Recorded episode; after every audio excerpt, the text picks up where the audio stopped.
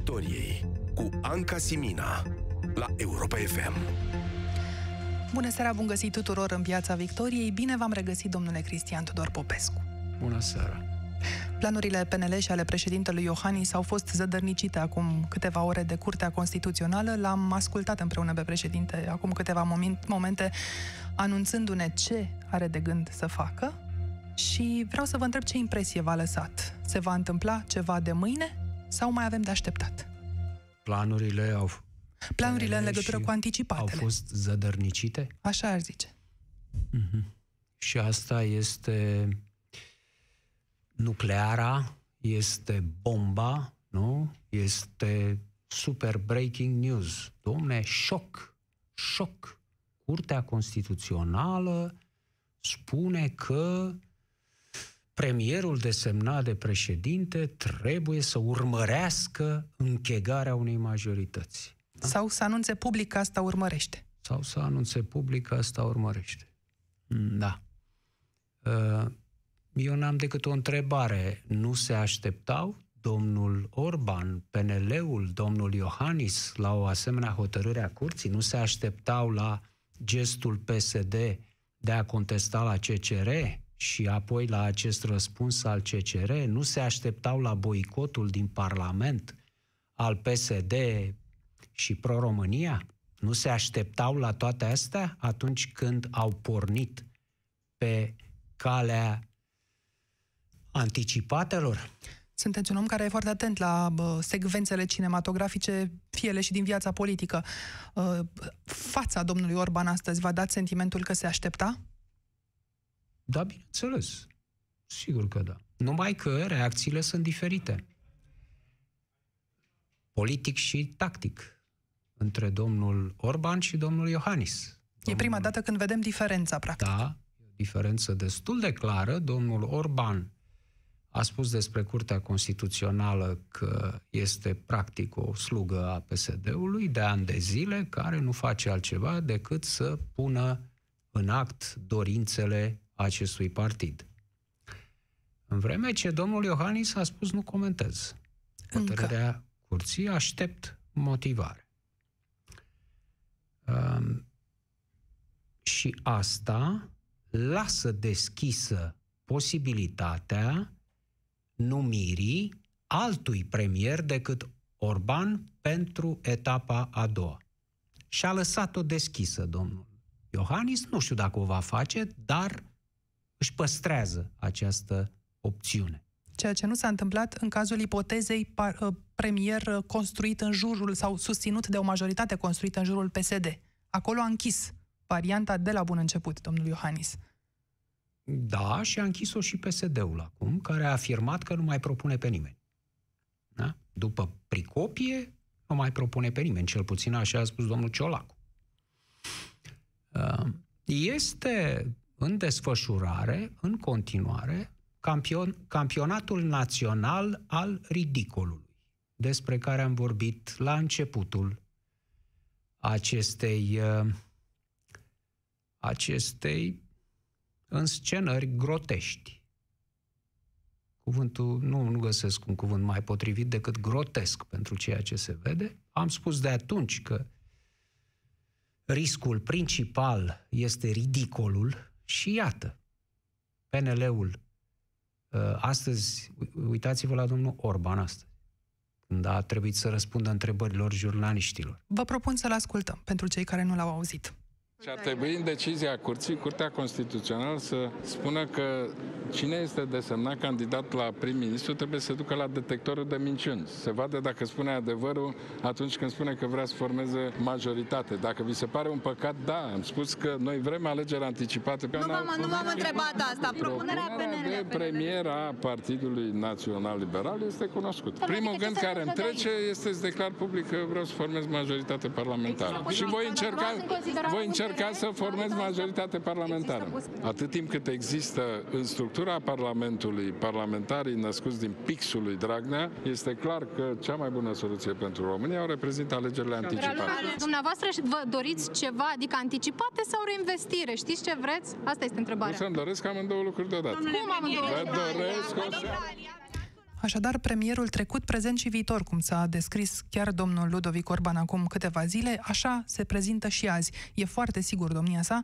că va fi din nou nominalizat și nu trebuie decât să anunțe public că își dorește să facă o majoritate, fără a trece pe la detectorul de minciuni, dar nu trebuie să se întâmple asta și în Parlament. Va fi așadar PNL în situația ridicolă de a negocia pentru o majoritate, ca apoi să ceară acestei majorități de-a dreptul să nu voteze guvernul, nu-i așa?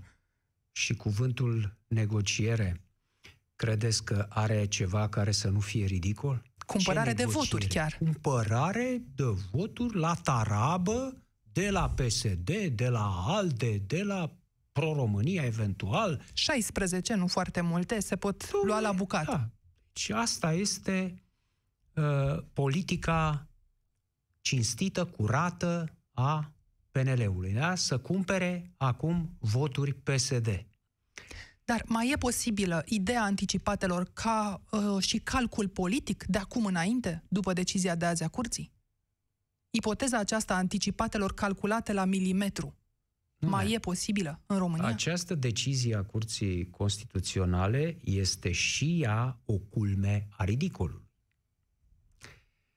Pentru că nu poți să... Eu nici nu știu cum e... O să vedem motivarea, dar eu am o problemă de logică formală în clipa de față cu această decizie a curții. Cum poți să spui curte constituțională că uh, președintele trebuie să desemneze, să nominalizeze un candidat de premier care să poată alcătui o majoritate. Păi, uh, putința de a alcătui o majoritate nu se probează decât în Parlament. Nu poți să o probezi înainte. Uh, uh, ăsta, Iohannis îl numește pe un oarecare, Orban sau altcineva, și spune dânsul este desemnat de mine. Și acel dânsul se are 10 zile la dispoziție, nu? cum spune legea, până când își va conturna, contura sau nu o majoritate. Dacă nu poate să o contureze, o să pice în Parlament și să merge mai departe. Ce sens are această decizie a înaltei, a supremei, da? curți constituționale?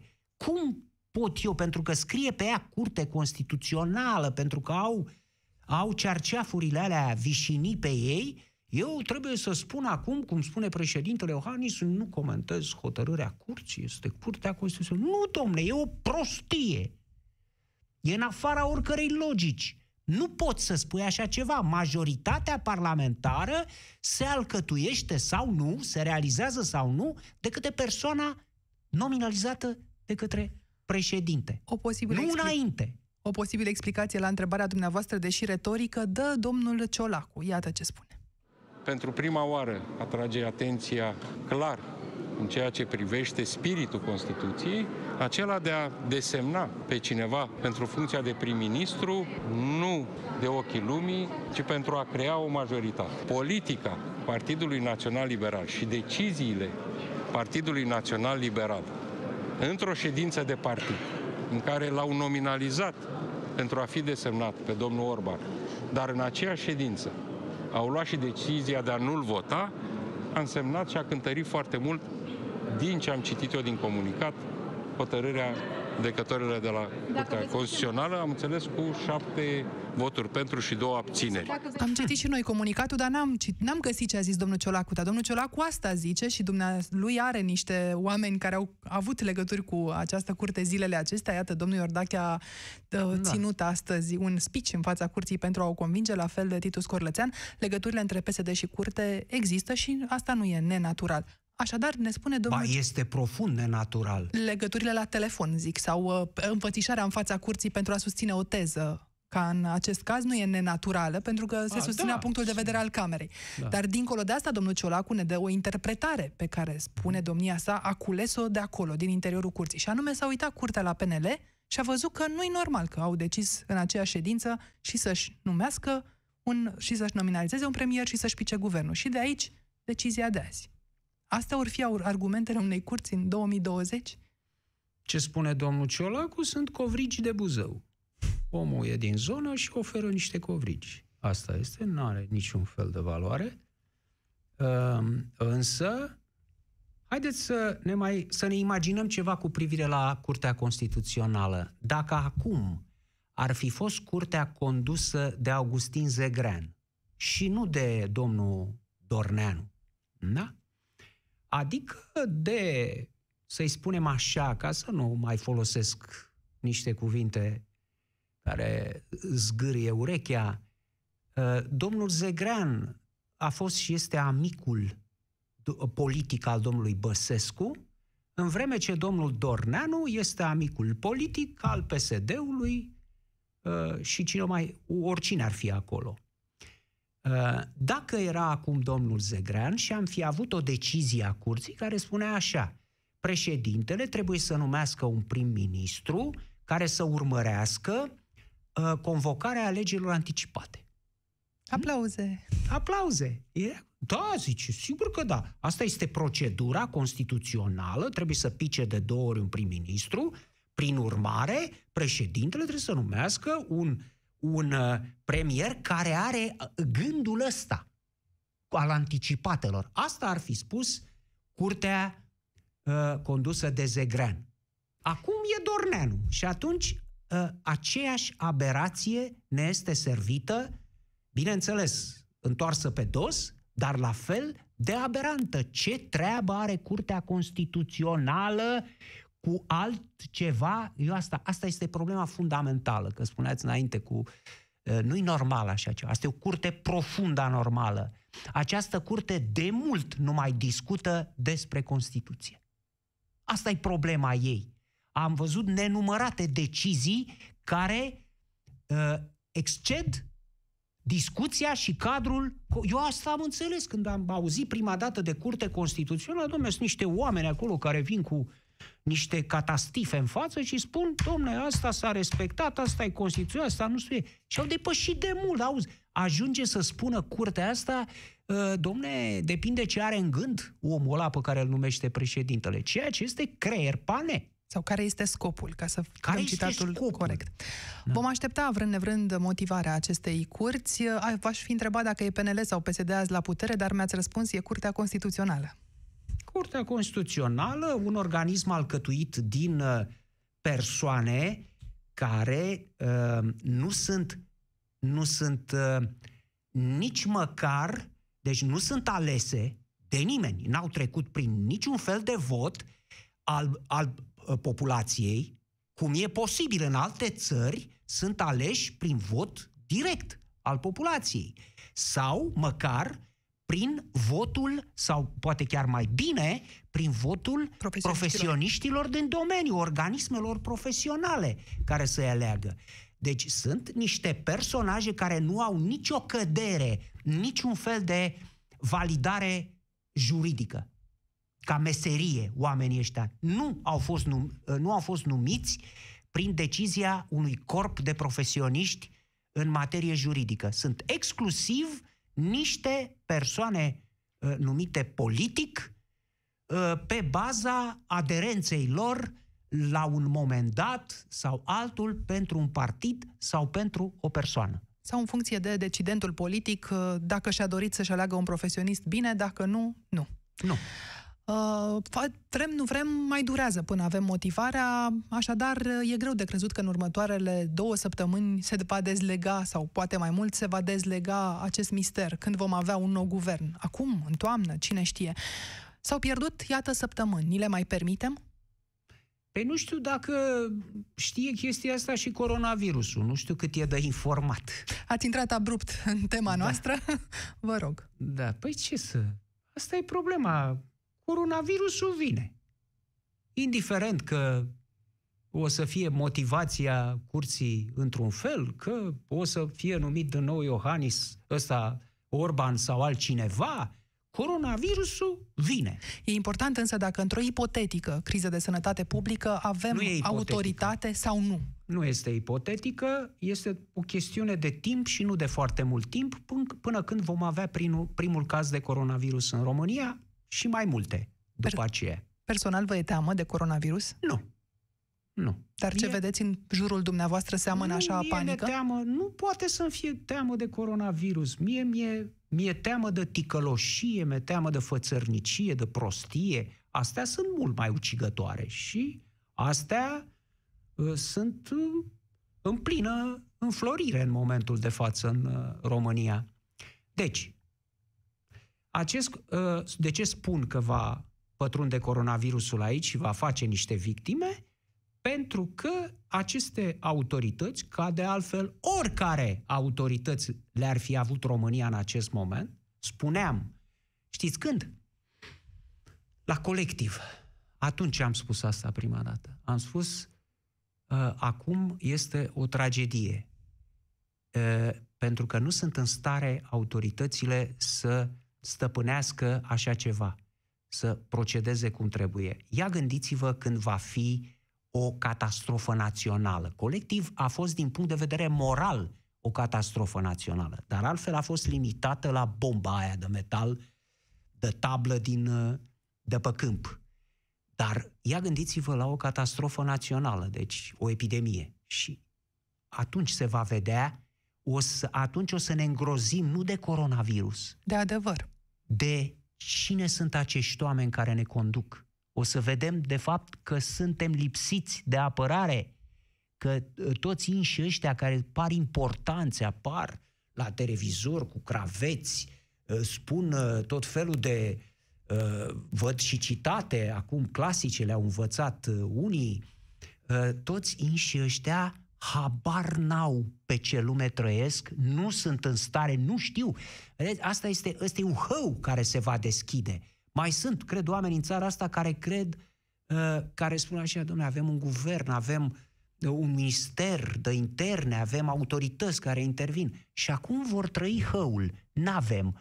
Ăia habar n-au. Ce au de făcut, nu sunt în stare, nu sunt pregătiți. Se vede de altfel cum pătrunde cine vrea și cine cum vrea în România în momentul de față. Cum să nu vină și coronavirusul?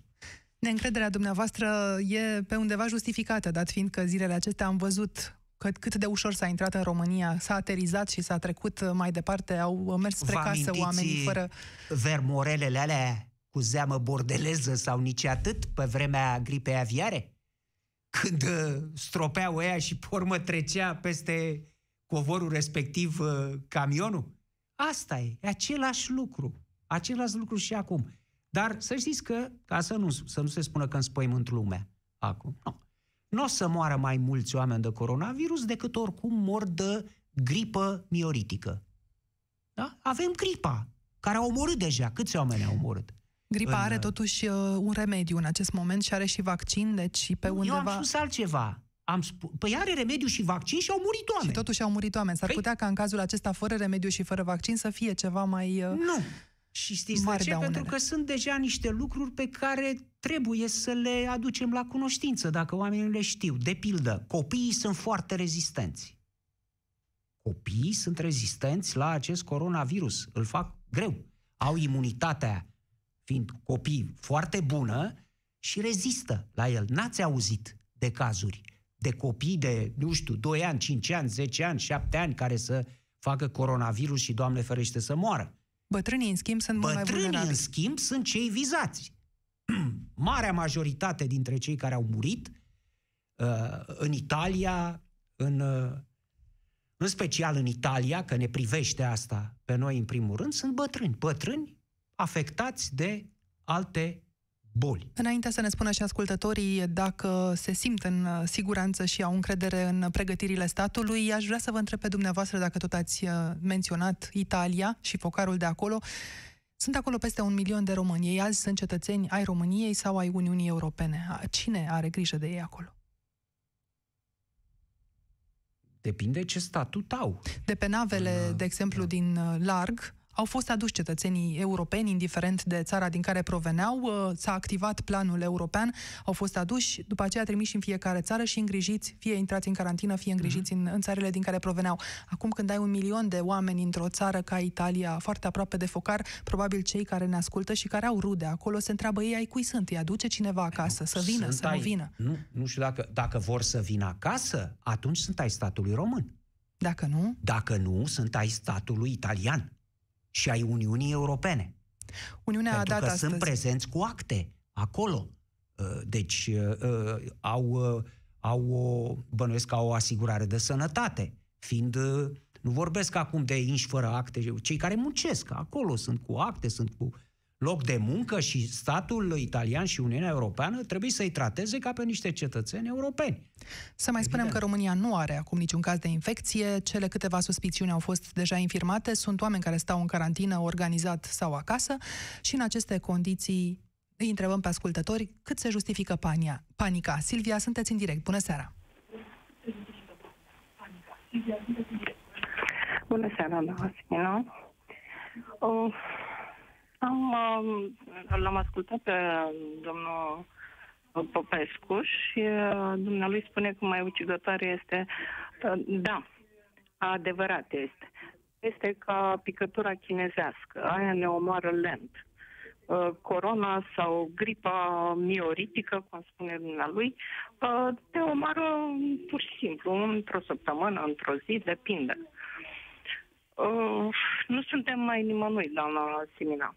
Țara s-a împărțit în două. Eu nu aud decât cine cu cine se bate, cine mă, va fi în guvern, cine va conduce guvernul, cine va fi majoritate, cine... De popor nu aud nimic. Gemem. Iar în ceea ce privește uh, coronavirus și pregătirile și ce se spune la, la radio, mm, se spune pentru că să, nu știu, praf în ochi. O clipă, N-ai dar aș vrea să vă rog să vă exemple, închideți da. radioul și să vă continuați ideea, pentru că în acest moment uh, se aude cu ecou și ar fi păcat să, Da. să nu vă înțelegem. Așadar, spuneți că cetățenii sunt ai nimănui. De unde vine această neîncredere a dumneavoastră? Vedeți că nu se pregătesc suficient autoritățile sau ați mai trăit? Doamna Simina, am fost uh, din uh, decembrie, tușesc și mă doare capul. Și am fost la, uh, știți ce fac eu acum? Înseamnă să nu mai pot să pun piciorul în spitalul de pneumofiziologie din Iași. Am mers la um, centrul de zi cu trimitere de la medicul de familie și într-o zi s-a schimbat uh, medicul. Era, nici n-am știut, era doctorul Arama Muliu. Ăsta trebuie clonat, doamnă. Într-o, într-o zi îți făcea toate analizele și radiografie și spirogramă și orele și tot, tot, tot și uh, plecai și știai ce ai de făcut. Ați auzit vreodată să ieși dintr-un spital de la un specialist fără diagnostic și fără tratament? Pentru că eu știu că este o lege care spune că medicul de familie nu poate să-ți dea rețetă decât în baza scrisorii medicale. Ori scrisoarea mea medicală nu are nici diagnostic, nici tratament. Vă mulțumesc foarte mult pentru că ne-ați sunat în seara asta și ne-ați povestit. E probabil povestea multor români, nu mă îndoiesc de asta. Aș vrea să-l întreb și pe Cristi în același timp. Bună seara! Dumneavoastră aveți încredere în autorități și în cât de pregătite sunt? Bună seara uh, și dumneavoastră și invitatului dumneavoastră. Uh, tocmai ce mi-a luat domnul Popescu uh, ideea cu colectivul, voiam să dau și eu exemplu. Uh, ca de, deci părerea mea este că autoritățile încă o dată își vor da cu sângul în dreptul. Mai grav este că de data asta bă, o să fie foarte grav, părerea mea, exact ce spunea și domnul Cristian Tudorescu mai devreme. Uh, trebuie să ne gândim că la colectiv au fost cărați arșii cu europaleții ca să ne dăm seama, adică de nivelul, acolo era câțiva zeci, acum o să fie foarte grav, părerea mea. Uh, în primul și în primul rând, uh, cum circulă prin văm și uh, auzeam de dimineață o, o, o femeie care din Buzău, care a anunțat singură că a venit și că uh, peri, uh, Și nu credeți că e o chestiune de ceva responsabilitate și a fiecăruia dintre noi? Nu e în regulă să anunțăm dacă am fost într-o zonă Ba da. de risc și să punem autoritățile în gardă ca să poată face ceva? Ba da, ba da, trebuie spuse, dar mai grav este că ei nu o să aibă soluțiile. Nu vedeți ce probleme au ei cu Curtea Constituțională. Deci Curtea Constitu- Constituțională nu a putut, uh, când și-a dat pe grindeanul jos și și-au dat două guverne, atunci de ce nu, de ce nu a luat măsuri? De ce nu a venit să spună, băi, voi vă bate joc de, de țara asta? Acum au găsit... Foarte bună observație, Cristi. Foarte da, bună da, observație da. asta cu Grindeanu. N-a zis nimic curtea. Și era da. un lucru la fel de ridicol da. ca acela pe care îl vedem acum. Da, normal. Da, așa este. Vă mulțumim deci, foarte mult. Fac... Spuneți. Da. da. Concluzionați. Uh, când le fac pentru ei, uh, când uh, au distrus țara și au, au măcelorit-o, au băgat tot videle în Parlament și tot Telormanul, n-a fost niciun fel de problemă. Când vrea cineva să facă și eu n-am nicio chestie cu domnul, domnul uh, primul ministru de acum, mandolină sau cum îi zic ei. Ludovic Orban, să rămânem în zona... Ludovic Orban, da, da, da. da. Corect. Uh, dar este numirilor. pregătit, este, uh, spune, ține un, un, un discurs fără, fără greșeală. Mie îmi place de, de, de el. Acum să lăsăm să, să, să, să-și termine treaba pe care a început-o. Vă mulțumesc, Cristi. De părere ca și de aceeași părere cu Cristi sunt peste 6.000 dintre oamenii care ne-au scris. Acești 96% dintre ascultători spun că nu au încredere în autorități și în ce are să vină, deși, iată, astăzi nu e niciun motiv de panică. România are zero cazuri, iar uh, numai departe de 2003... Ba da! Ba da, doamnă Simila, este un motiv de panică.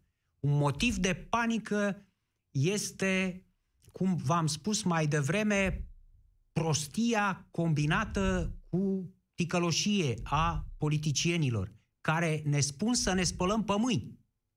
Asta spun. Și sentimentul da. este că s-a spălat statul pe mâini, de fapt. Exact. Ei se spală pe mâini din totdeauna în astfel de situații. Principala grijă, vedeți, acum, este să se spele pe mâini, adică să dea vina pe celălalt. Nu? De vină sunt liberalii. Ăștia alți, domne, PSD-ul care a distrus și de aceea nu se poate și ne blochează. Asta e principala grijă. Nu? Deci, uh, cum să spui așa ceva? Apar politicieni care spun aveți grijă, spălați-vă pe mâini. Cui spui asta, bă, imbecilule? Păi acum trebuie să-i spui om să se spele pe mâini. Păi dacă se spală pe mâini de când era copil și până acum se spală, dacă nu, nu cred să se înceapă să se spele până să-și ia pielea cu săpunul albatros, spală mâna până la os, pentru că i-a zis domnul politician, spală-te pe mâini. Vă referiți da? probabil la postările care acum curg în cascadă pe da. Facebook, mai ales din partea politicienilor PSD, care brusc sunt loviți de responsabilitate. Așa își arată responsabilitatea da, sau domne, joacă o carte? oamenilor să spele pe mâini. Sau ați văzut că eu mi-am dus mâna acum la uh, bărbie. Nu e bine. Am văzut iar, spune, nu puneți mâna prea des pe față. Pe deci de toate parte... acestea, doamnă Simina, sunt niște tâmpenii pentru că ă, singura metodă prin care poți să blochezi acest virus este carantinarea eficientă a persoanelor uh, deja infectate, suspecte de așa ceva. Ca politician. Ca politician. Ca individ, Numai sigur. la asta poți să te referi. În rest, nu și ca individ. Credeți că asta, că dacă ne spălăm pe mâini sau purtăm uh, cum port și eu, dar eu o port pentru poluarea groaznică din oraș. Nu că aș avea vreo Uh, speranță să nu mă îmbolnăvesc. Deci cu măștile și cu spălatul pe mâini oprești coronavirusul? Nu îl oprești. Dacă intră inși în țară, așa cum au intrat în aceste zile, de la declanșarea focarului din Italia, fără niciun fel de verificare, fără niciun fel de măsură, atunci, cu siguranță, uh, nu ne va ajuta spălatul pe mâini și neatingerea feței să nu ne îmbolnăvim. Nu. Dincolo de politicieni avem însă și medici foarte buni, epidemiologi, din câte știu eu cel puțin, care au reușit în cel, cel puțin până acum în cazurile de suspiciune și să izoleze aceste cazuri și să trateze uh, foarte bine to- toți oamenii care au intrat în contact cu oamenii ăștia despre care vorbim. În 2003, de asemenea, România s-a confruntat cu epidemia SARS și nu am uh, aflat da, atunci... Medicii tratează, domnul Simina. Eu vorbesc de posibilitate. Ăștia nu spun Uh, politicienii nu spun la televizor sau pe Facebook că te vindeci de coronavirus dacă te speli pe mâini. Ei văd în asta o prevenție, o măsură profilactică. Nu spun că te vindeci dacă nu ți atingi fața. Vindecatul celor uh, infectați cu coronavirus e treaba medicilor specialiști, care cu siguranță sunt destui dintre ei foarte competenți pentru asta. E infodemia care precede epidemia un teren foarte bun pentru politicienii aceștia care simt momentul și care vor să iasă la suprafață exploatând frica oamenilor? Ce ați constatat în ultimele Cum zile? Cum să nu? Dar n-au nici cea mai mică apăsare în direcția asta. Unde poate duce Ați folosirea văzut aia cu fricii? scannerul, da? Mhm. Cu scannerele care sunt absente din aeroporturi. Și acum să dă vina pe PSD că a blocat, PSD-ul le spune, domne, dar de ce n-ați făcut mai din timp treaba asta? Cum v-ați trezit? Da? De ce n-avem Deci, scanere? De ce nu avem scanere? Și de aici nu mai interesează cetățeanul, nu mai interesează coronavirusul, interesează în ce măsură poți să muști ceva capital politic în această încăierare cu celălalt. N-au nicio treabă. Ne-a Dar spus ce, dom- mai grav e altceva. Mai grav este că există și o parte din populație, doamnă Simina, care va reacționa, știți cum va reacționa la povestea asta cu coronavirusul? O să crească consumul de băuturi alcoolice, Credeți? în special la cârciumă, da, pentru că omoară virusul. Nu e, ni s-a spus Moară că nu virus. ăsta e alcoolul care trebuie consumat. Și cu pe mâine dăm cu alcoolul și, în niciun caz. că- Păi, deci cum o să-și dea pe mâini? E păcat de el, domne, să-l risipești în felul ăsta? Păi de ce să-l dai pe mâini? Mai bine îl bași pe dinăuntru, că decât pe mâini, u- el omoară mai bine virusul dacă îl bași pe dinăuntru. Asta o să se întâmple. Vă gândiți așadar la lipsa de educație care va potența frica și nu numai. nu va potența frica, va potența indiferența. O să vedeți, unii o să facă niște crize isterice, bineînțeles, de, nu o să mai iasă din casă, o să-și pună trei rânduri de măști, o să-și pună miruși, mânuși din acelea uh, de menaj uh, ca să iasă în lume cu ele, iar alții vor zice, lasă, domne, că de mine nu să, nu se lipește, domne, virusul, mă duc și mai iau un rând. Asta o să fie reacțiile. Ce avem realmente în administrație, avem peste 1000 de kituri în acest moment în șapte spitale, așadar în România se poate detecta urma acestui virus, epidemiologi care fac anchetele necesare, centru de diagnosticare la Matei Balș, care și-a dovedit eficiența în cazuri anterioare, echipamente pentru izolare și, într-adevăr, încep să se cumpere din nou dezinfectanți, erau uh, zero stocurile până de curând. E în- Dezinfectanți? Da, Ați dezinfectanți. spus dezinfectanți? Am spus-o și pe Ori fi ăia. Ăia de la Hexifarma, nu? Ăia care erau... Nu uh, de această dată, e un anume dezinfectant care nu erau trebuie nici cumpărat. apă de gură, măcar.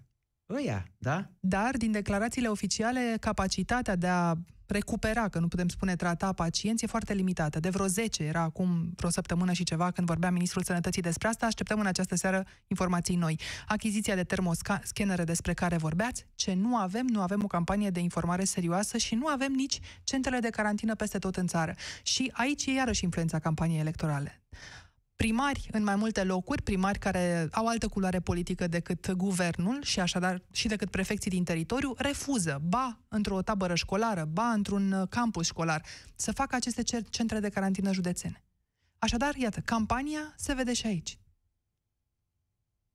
Oamenii ăștia politici, eu nu i-am văzut în 30 de ani, că în 30 de ani am văzut, înainte n-aveam ce să văd, înainte de 89, că nu era politica pentru uh, toată prostimea, nu? După aia am văzut.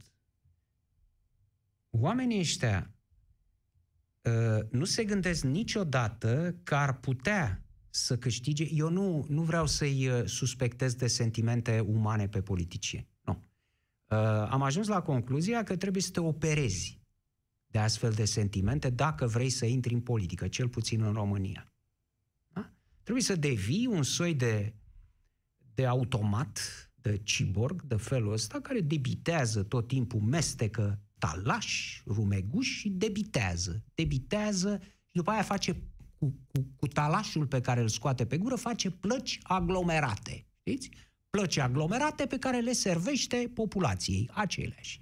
Fără cea mai mică, cum a zis doamna Gorghiu astăzi, înțeleg foarte tare retorica politică. Mult mi-a plăcut această exprimare. Înțeleg foarte tare retorica politică. Deci, nu-i suspectez de sentimente umane pe cei care intră în politică, nu.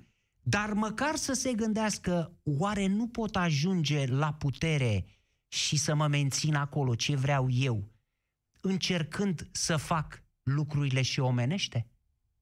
Oare nu se poate și altfel decât cu uh, demagogie, cu clanță continuă, cu fățărnicie, cu uh, tarantela asta aberantă între unii și alții să scuipă, să înjură la televizor, batu, batu și mai departe.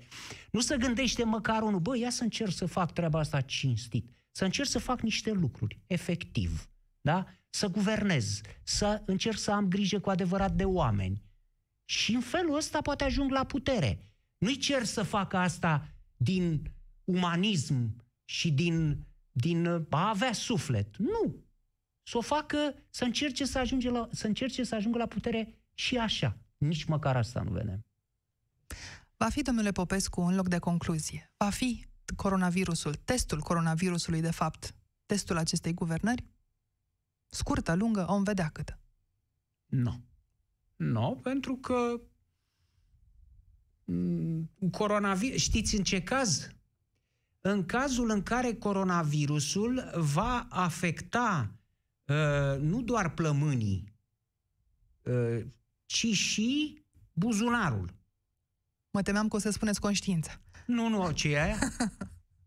Buzunarul. Da. Dacă coronavirusul va începe să vor lovească și la buzunar, adică dacă se închid eventual uh, servicii, întreb, dacă se ajunge buzunarul și burta, dacă se ajunge ca în Italia să fie rafturile goale, e, atunci atunci este adevărata tragedie în România. Asta este. Rafturile goale. Altfel, dramele se vor consuma probabil individual, așa cum e cea a Silviei care ne-a sunat mai devreme. Cu această concluzie punem punct ediției din această seară. Vă așteptăm și lunea viitoare alături de noi. Vă mulțumesc, domnule Popescu, pentru prezență. Pe curând și tuturor! Piața Victoriei. De luni până joi, de la 18 și 15 minute, la Europa FM.